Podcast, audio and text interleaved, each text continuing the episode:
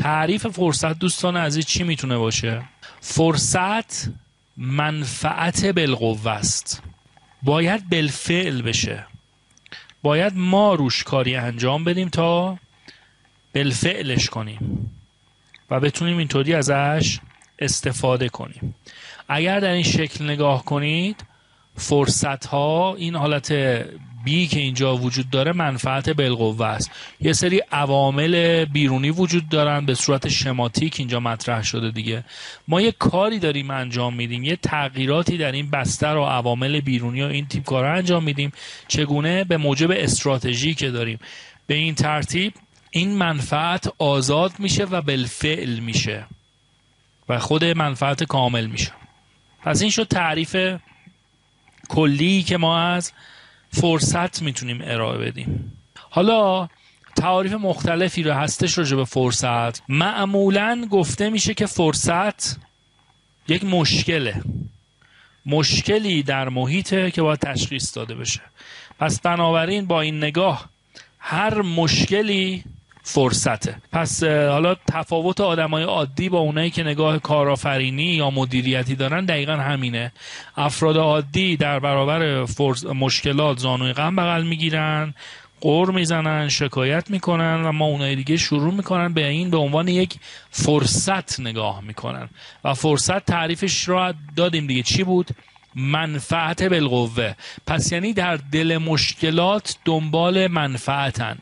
انما الاسر یسرایی نگاه می‌کنن. حالا هر مشکلی پس یک فرصته. بنابراین با این حساب روند پیری جمعیت کشور ما بیش از اون که حالا ما یه نگاه تهدید داشته باشیم فرصته. آلودگی هوای تهران می‌تونه فرصت باشه. ترافیک تهران می‌تونه فرصت باشه. بستگی داره ما چگونه نگاه می‌کنیم ها؟ همه اینا بستگی به نگاهه. خیلی از مسائل مسائل ذهنی هستن. اینکه ذهن ما چه تعریفی از این داستان ارائه بده مهمه. بنابراین ممکنه ترافیک تهران در ذات خودش داره میگه هزاران میلیارد تومن داره ضرر می‌زنه به موجب علافی که داره برای مردم ضرر سوخت می‌زنه و مسائل دیگه. پس فرصت برای چی هست؟ برای یه عده‌ای که می‌تونن از این داستان استفاده بکنن. آلودگی هوای تهران برای چه چیزهایی می‌تونه فرصت باشه دوستان عزیز؟ می‌تونه مثلا برای فروش دستگاه های تصفیه هوا بسیار مناسب باشه. برای مثلا ترویج و رونق کشاورزی شهری مشوق و رونق باشه. برای مثلا روف گاردن ها برای توسعه فضای سبز و هر چیزی که مربوط به اونه. مثلا تجهیزات آبیاری یا تکنولوژی هایی که کمک می‌کنه آب کمتر هدر بره و فضای سبز بیشتری داشته باشیم. نیاز دیگه. خاک ها یا کوتاهی که کمک می‌کنه بهرهوری یا رشد درختان بیشتر بشه. به عنوان مثال کارهایی که کمک کنه ترافیک کمتر بشه به عنوان مثال دورکاری مثلا.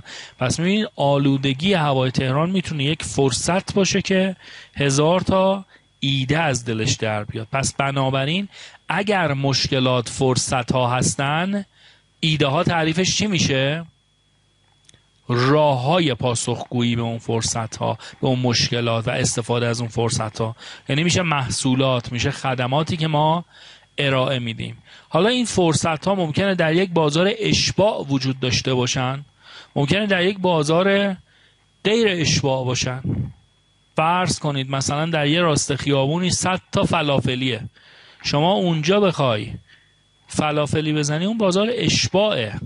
ولی اون بازار قطبیه برای جذب کسانی که غذا می‌خوان بخورن. بنابراین شما اگه فلافل اونجا نزنی و مثلا یه غذای دیگه بزنی و یه نفر دیگه هم بیاد یه غذای متنوع دیگه بزنه از یک راسته غذای تکراری میشه به یک راسته یا مثلا قطب غذا غذاخوری رستوران یا حالا در هر سایز و ابعادی که می‌تونه وجود داشته باشه. بنابراین این می‌تونه غیر اشباع باشه از این نگاه از نگاه تنوعی. حالا ایده ها می‌تونن خیلی عادی باشن یا می‌تونن خیلی فوقالعاده باشن. بسته به میزان ارزشی که خلق می‌کنن. یعنی اون فوقالعاده بودن یک زمان ما نسبت به نوآوری و تکنولوژی که داره میگیم این ایده فوقالعاده است. یک زمان نسبت به ارزشی که برای مشتری خلق می‌کنه یا برای زینف ما حالا از نگاه استراتژی صحبت کنیم برای زینف ما خلق می‌کنه می‌تونیم بگیم ایده فوق العاده است. من اینجا درجه های مختلفی از نوآوری رو برای شما آوردم که از یک به سمت پنج کم میشه. یعنی بالاترین درجه نوآوری مربوط به یک اختراع کمترین درجه نوآوری مربوط به پنج رویکرد کرزنری هستش که توضیح میدم براتون. اختراع یعنی چی؟ یعنی یه چیزی قبلا نبوده. شما برای اولین بار یه کارکرد جدیدی یا ترکیب جدیدی از ایده های مختلف رو با خلاقیت کنار هم گذاشتی و یه چیزی رو برای اولین بار خلق کردی اختراع کردی تا کار بکنه. این بالاترین درجه نوآوریه. تکمیل یعنی یه چیزایی قبلا بوده شما اومدی بهش یه چیزایی اضافه می‌کنی. اینم خب سطح بسیار بالاییه. مثلا موبایل بوده حالا شما اومدی بهش دوربین هم اضافه کردی. اومدی بهش مودم هم اضافه کردی. و اینکه اصلا تبدیلش کردی به یه کامپیوتر اینترنت داری بهش میدی و بعد حالا در افزارهای مختلف پلتفرم‌های مختلف که اینو اصلا تبدیل کردی به یه ابزار چند جانبه و چند بودی پس این میشه حالت تکمیل. حالت مهندسی معکوس چجوریه در نوآوری؟ اینه که ما یک محصولی رو بگیریم دل رو بشکافیم نگاه مهندسی داشته باشیم و از آخر به اول برسیم. یعنی باز کنیم ببینیم که اجزای تشکیل دهنده چیاست هر کنوم چه کارکردهایی داره و سعی کنیم با تکرار اون و با تغییرات جزئی در اون ما هم محصول مشابهی رو بشناسیم. ایران خب تو این زمینه خیلی کارها کرده به خصوص در زمان جنگ با مهندسی معکوس تونسته به خیلی از صنایع برسه به موشک برسه به نمی‌دونم تانک برسه و خیلی از این تیپ داستانها رو بتونه پیاده بکنه. یک زمان ما با ترکیب چیزها به یک نوآوری می‌رسیم. خب این خیلی سطح بالایی نیستش. نوآوری هایی که در ژانر محصول داره و بعد اونو تبدیل به یک برند می‌کنه و بعد فرانچایزش می‌کنه حق استفادهش رو میفروشه واقعا سطح پایینه. این میاد میگه ما یک محصول فرض بفرمایید جذاب عجیب غریب و ترکیب جدیدی داریم و یه ساعت راجع بهش صحبت می‌کنه آدم احساس می‌کنه با این پرزنت می‌خواد یک شاتلی رو معرفی کنه که می‌خواد بره مریخ رو زودتر از ناسا انشالله آدم بنشونه روش ها بعد یهو می‌بینید مثلا یه لیوانی در آورده. مثلا لایه زیریش شده نمی‌دونم پسته روشو مثلا گوز خامه گذاشته و یه رنگی زده روشو یه رشته خاصی گذاشته بعد شده محصول انحصاری جدید. یا مثلا فرض می‌کنیم می‌بینید مثلا ساندویچ هایی که در یک شعبه ارائه میده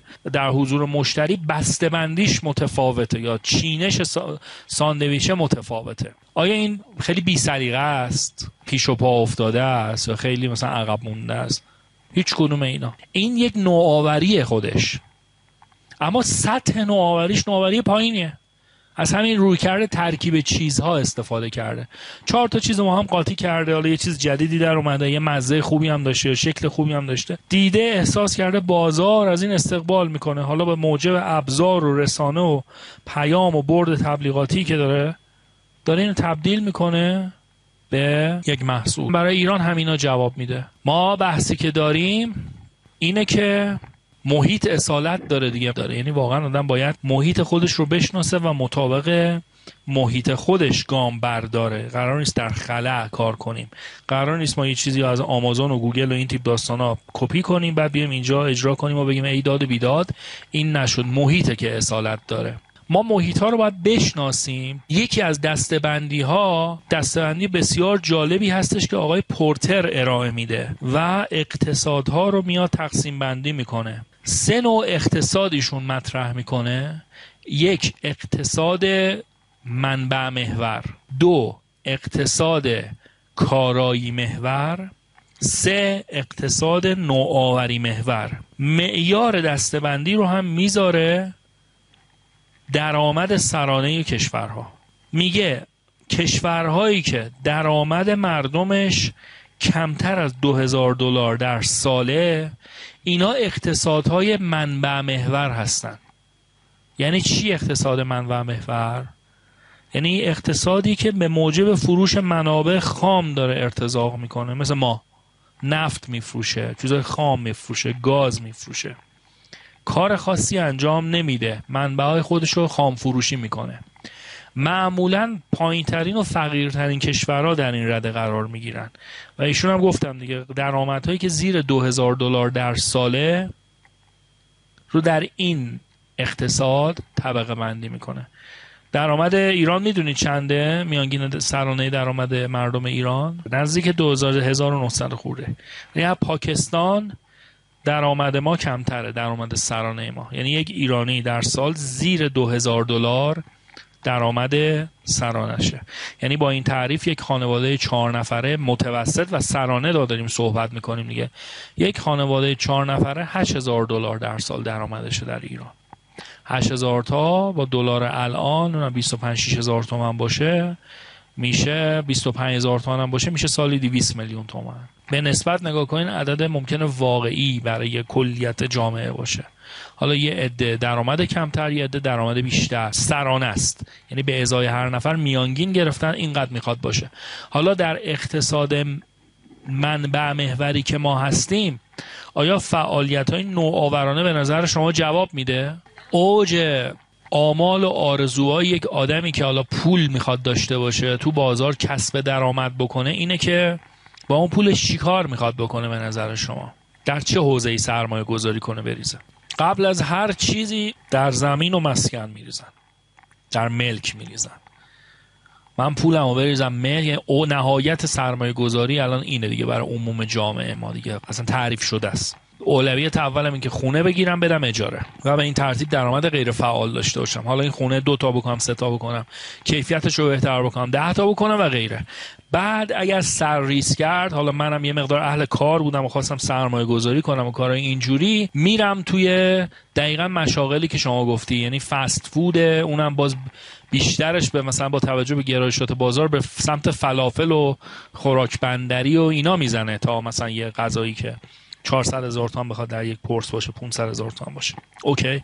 پس محیطه که داره این کار می‌کنه یا آرشگاه یا حالا مسائل خدماتی کوچک مقیاس. در این بازار خیلی بعیده یکی بیاد مثلا یک اپلیکیشنی بیاد ران کنه و سرمایه گذاری میلیاردی داشته باشه و این کار را بخواد انجام بده. چرا؟ چون عدم قطعیت در محیط ما بیداد می‌کنه. شما فردای خودت نمی‌دونی چه اتفاقی می‌خواد بیفته چه قانونی می‌خوان. بریزن نمی‌دونم جلوی چی رو می‌خوان بگیرن کجا رو می‌خوان ببندن. بنابراین شما حاضری مثلا ده میلیارد پولت رو بریزی مثلا همه رو خرج یک اپلیکیشن رو تبلیغ اون بکنی و آدم بیاری استخدام کنی. نه. اگر 10 میلیارد داشته باشی سعی می‌کنی مثلا چه می‌دونم 8 میلیارد رو بدی خونه ملک. نرمال دارم میگم. بدی اجاره بعد مثلا با دو میلیارد دیگه مغازه هم خودت اجاره کنی یه برندی و چهار تا دستگاه اینا. همون فلافل و فست فود و فلان اینا رو آدم بگیری بذاری اونجا کار کنه. یعنی لول اول اینه. برای عمومی ترین حالت ها بر بسته به حالا توان بلوغی که دارن. حالا اقتصادهای مرحله بعد رو ایشون میگه اقتصادهای کارایی محور هستن. یعنی درآمدهای هول و هوش مثلا 7000 دلار در سال میانگین درآمد سرانه میره تو دستبندی اقتصادهایی که کارایی محور هستن. وقتی درآمد میره بالاتر وقتی راجع به کارایی محوری صحبت می‌کنیم از چی داریم حرف می‌زنیم؟ تعریف کارایی رو یادتونه؟ کارایی نسبت ستانده به داده بود.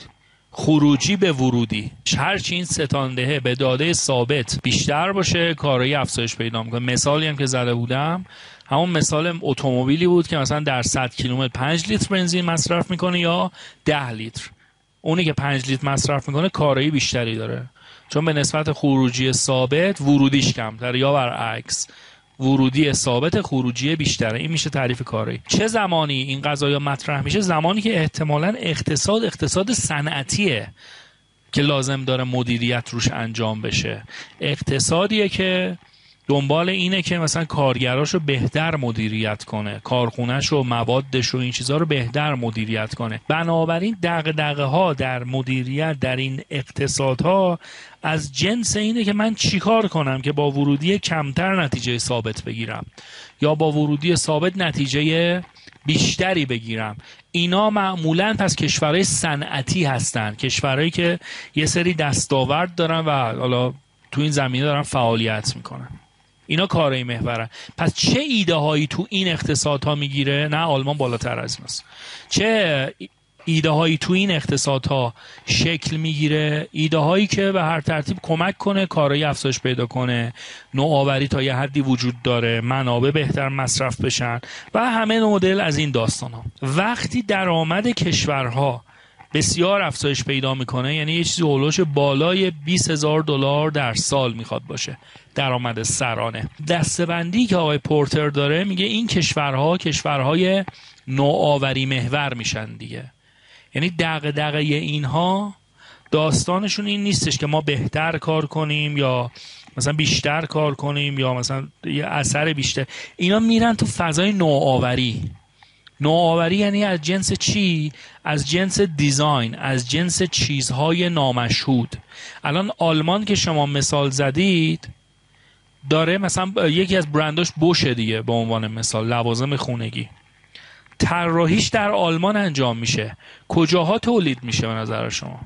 مثلا چه یخچالاشو میده ترکیه کلا. یا مثلا این خورده پورده ها رو مثلا گریل و میریل و این چیزها رو ممکنه بده مثلا چه یونان. یا حالا یه سری چیزای دیگر رو بده تایوان. آه.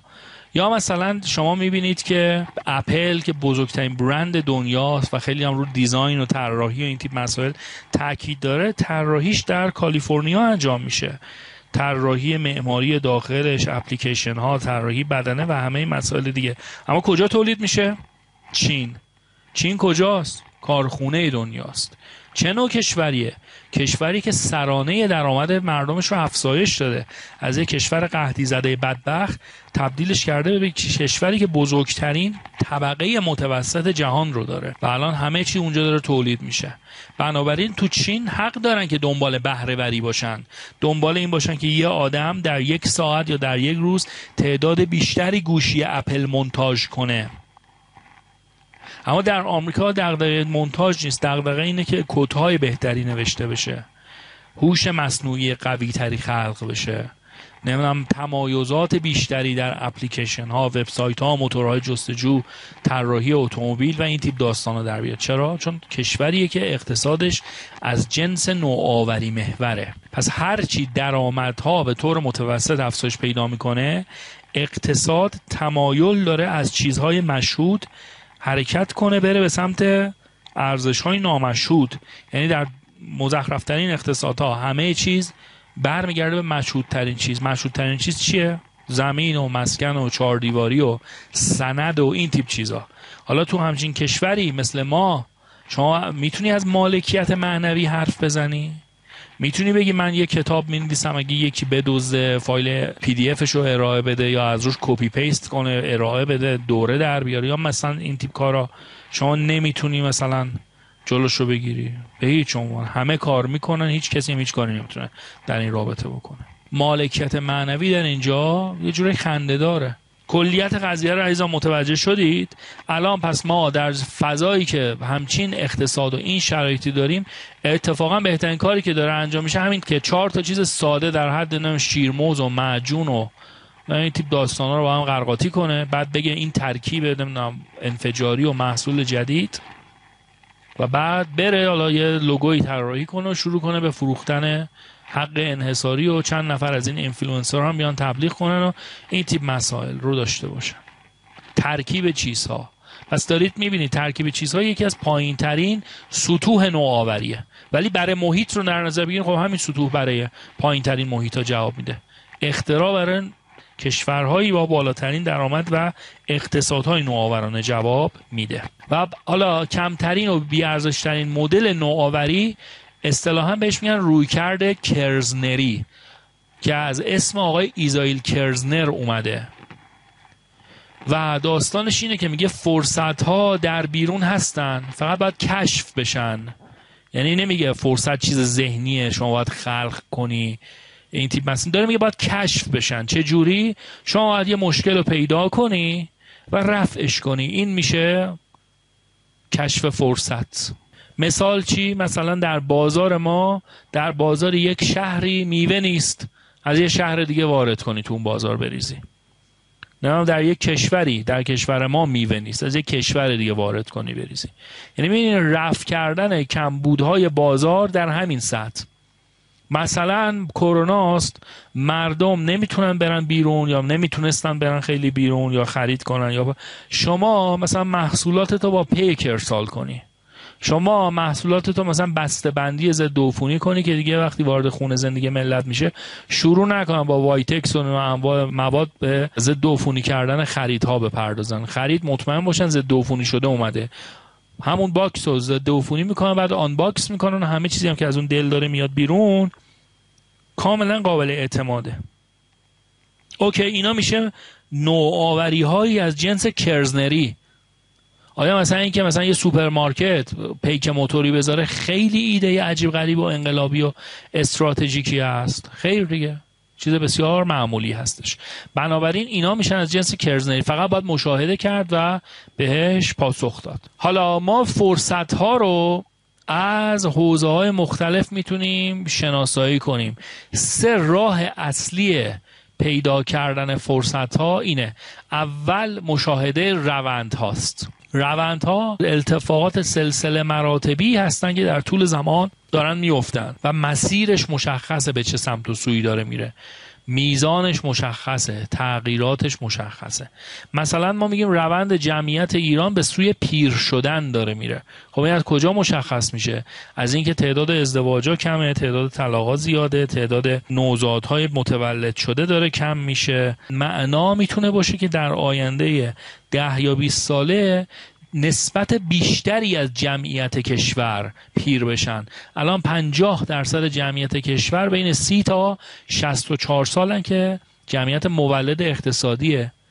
اما مثلا 30 سال دیگه 50 درصد کشور جمعیتی هن که بالای 64 سالن. همه اینا حقوق تامین اجتماعی و بازنشستگی می‌خوان. الان 5 میلیون و 900 هزار نفر بالای 64 سال هستن که احتمالا حقوق می‌گیرن. و وضع تامین اجتماعی و اینا این شکلیه.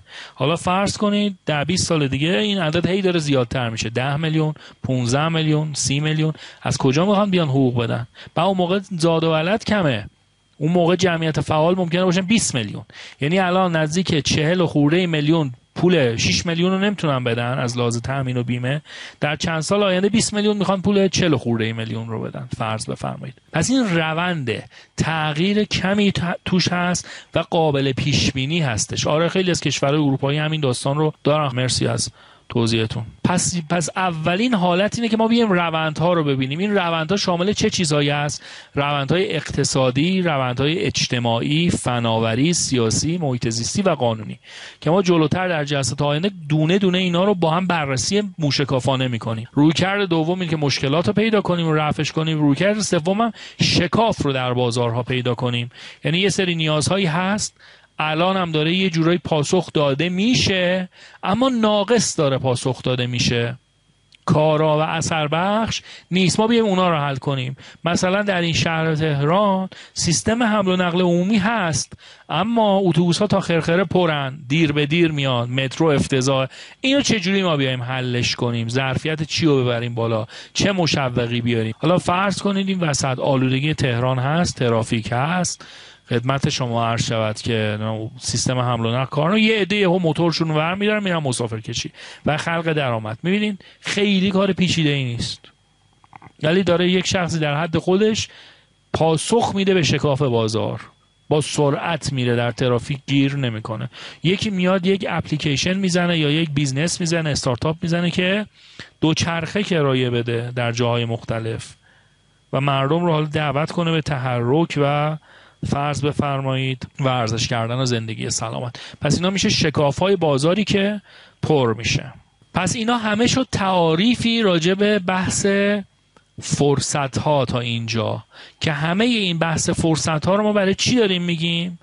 برای این داریم مطرح می‌کنیم که در استراتژی یک پایه اساسی ما در محیط بیرون قرار داره دیگه و محیط بیرون خواستگاه اصلی فرصت ها هستش. ما باید متناسب با نقاط قوت خودمون و فرصت های بیرون استراتژی رو تدوین کنیم. همه این داستان اینه. حالا یه رویکرد دیگه اینه که ممکنه بعضی اگر فرصت ها رو ما با رویکرد پیشنگر نگاه کنیم.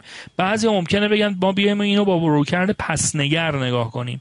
پیشنگر یعنی چه جوری؟ یعنی قبل از اینکه اون فرصته واقعا بیاد خودش رو نمود بده و همه جا دیگه علنی بشه و همه ازش استفاده بکنن ما بیایم ازش استفاده بکنیم. این خب خیلی هم ریسکی داره چون ممکنه یهو مسیر تغییر کنه و خدمت شما هر شاید سرمایه های ما در مقیاس بزرگی شکست بخوره.